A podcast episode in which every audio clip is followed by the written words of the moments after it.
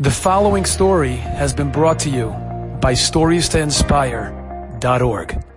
When I was a bacher learning in Chaim Berlin Yeshiva, so I was zeicha to be very close with Rosh Yeshiva of Aaron Schechter. I saw a, a story just recently in one of the one of the newspapers that Rav Aaron was by a a chasna. Rabbi Sonnenschein, I just showed him the article. He's also, he's also a Chaim Berliner, and he said that he thinks the story happened by his brother's chasna. Anyway, there's a famous Chaim Berliner, and uh, his name is Rabbi Nate Segal. Nachum Segal, uh, who is the famous radio personality, he has a brother, Nate. Nate is a rabbi in a, a shul on Staten Island, like a kiruv shul. And he's very close to the Aaron, extremely close. And they were sitting by a chasna together, and he was introducing him to a lot of the balabatim in his shul he's introducing Rav Aaron to, and a lot of them were, some of them were frum, and some of them were not yet frum. But one after another, there was like a line, and he was introducing them to Rav Aaron. He always talks to Rav Aaron, so to them it was like a very special thing. And one of the people that came forward, Rav Aaron, Rabbi Segal told Rav Aaron, this is a very chashuv balabayas that I have in my shul. He comes to shul six days a week. Six days a week he's in shul. Rav Aaron's like, what do you mean six days a week? There's seven days in a week. So he says, Shabbos, he's not able to keep yet. Soon maybe, but not yet. And they schmooze a little bit, and then that was the end of the conversation. At the end of the chasna, Rav Aaron goes over to Nate Segal and he says, I had a nice conversation with, with your balabas. So he says, which one? I introduce you to many of them. He says, the one that's not yet frum, the one that's not keeping Shabbos yet. He didn't understand, but what Rav Aaron did was, and this is very, it's a big chiddush if you know Rav Aaron, and you know, he's such a melech, he's he went around the Chasna Hall after he was introduced to him later that night. He wanted to speak to him again. He wanted to speak to this particular Balabayas again. And so he was going from table to table. Are you, do you know, are you part of Rabbi Segal Shul? Are you part of Rabbi Segal Shul? Until he finally tracked down that Yid. And he spent a lot of time with him at the Chasna. And he was asking him about what he does for a living, and he works for he worked in a bodega, and he needed to be there on Shabbos, and um, he wasn't able to. His boss would not give him off, and he needed the job very badly. He wasn't ready yet to make that leap into the world of Shabbos. So Aaron was very sympathetic to him, and he was speaking to him about how his responsibilities he should try to minimize Chillul Shabbos, and he was telling him different pieces of advice, what he should do on Shabbos, what he shouldn't do on Shabbos in the store. And, you know, and he also spoke a little bit about Shabbos in a very non-threatening way, in a beautiful way, which, as I said, Rav Aaron, if there's one yid in the world that knows what Shabbos is, it's Rav Aaron. And, and that was it. So next time Nate Segal saw this balabas, he says, Rabbi, he says, your rabbi loves me. Says, what happened? He was talking to me, giving me chizuk, he was encouraging me. He says, I'm thinking really strongly now about, about stopping working on Shabbos. He worked a little bit longer, a couple of weeks or months longer, and then he told his boss, says, either I get off on Shabbos or I'm quitting my job. And the boss allowed him to stay, even though he wasn't going to be working on Shabbos. And he became so frum this guy he started keeping Shabbos. He's into a second cycle of Daf Yomi. His family became frum, his, everyone's Shem Shabbos now. And Nate Segal said that what I wasn't able to accomplish with this guy in 10 years, Ivan was able to accomplish in 10 minutes. Because he understands what Shabbos is and he gave over the Kedusha Shabbos in a way that only a person that really means it can give it over. One thing that really stands out in my mind about this Adam Gadol Adma'id is his Shabbos. I was invited very often to come to his house for Shabbos. And whenever he invited me, it was like a tremendous simcha because it was literally Me'ein Olam Haba. To spend Shabbos at Rosh Yeshiva's table was something that I had never seen before in my life. And Baruch Hashem, my, my family, as my father, Olav Shalom, and Yibadul Chai, my mother, made a beautiful Shabbos. But I never had felt such a radiance of Kedusha as I had at the Rosh table. what was so special at this table?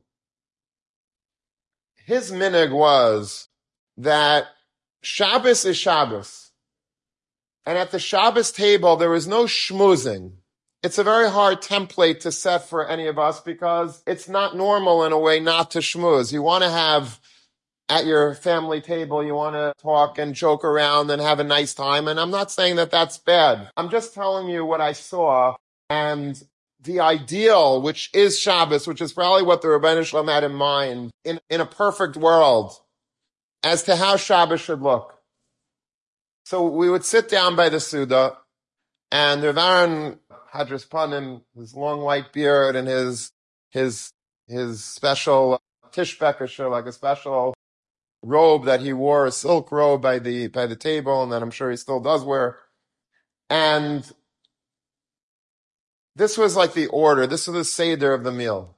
He'd make kiddush with all the kedusha and tara, and then we would wash, come back to the table, make hamaitzi on lechem mishneh, but you do it kiminag. The gra is the minig following following the shitas harashba that you would basically take both chalas and cut it together at the same time, as opposed to just taking one of them and cutting, you would cut both of them.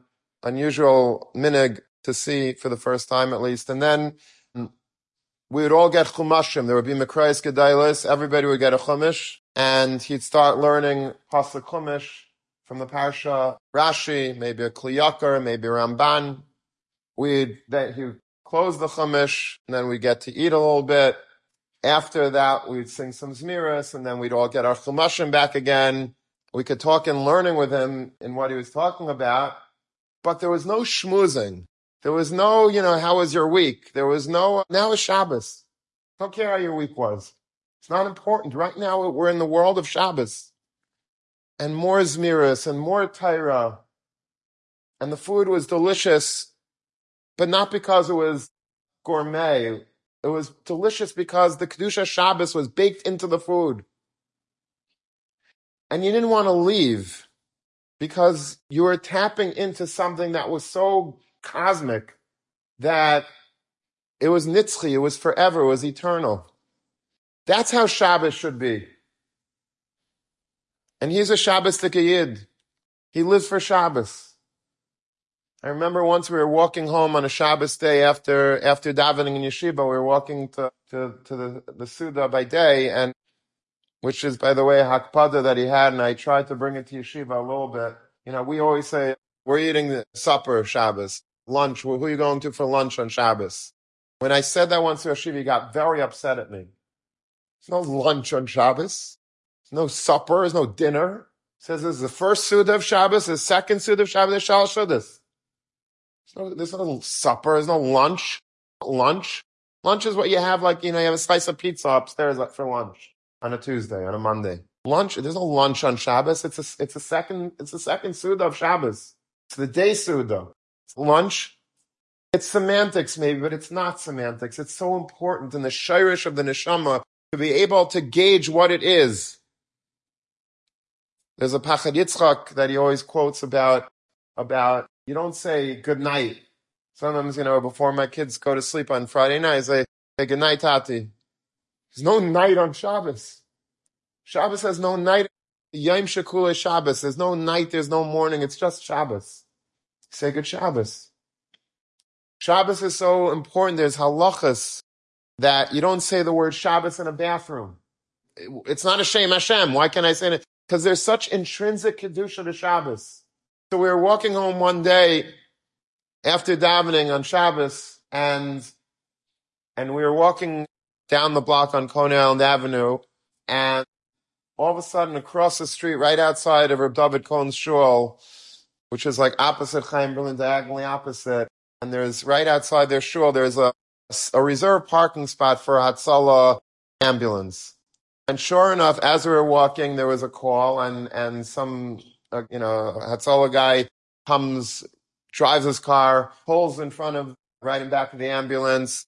And then he gets out of his car, he turns on the ambulance, the sirens are going, and it's all on Shabbos. And of course, they're doing a tremendous mitzvah, but Rav Aaron's grandchildren and, you know, uh, young kids were walking in front of us and they were just staring as, as, as we all were, you know, what's going on? And after the Hatzalah ambulance pulls off in a, in a rush and a race against time, Rav Aaron gathers us all on the street of Coney Island Avenue on the sidewalk and he looks at the little children. He bends down and he says, Shabbos Kodesh! Shabbos Kodesh! He wasn't making a macha against the Hatzalah, but when you see such a thing on Shabbos, it could somehow diminish Kedusha Shabbos in a certain sense.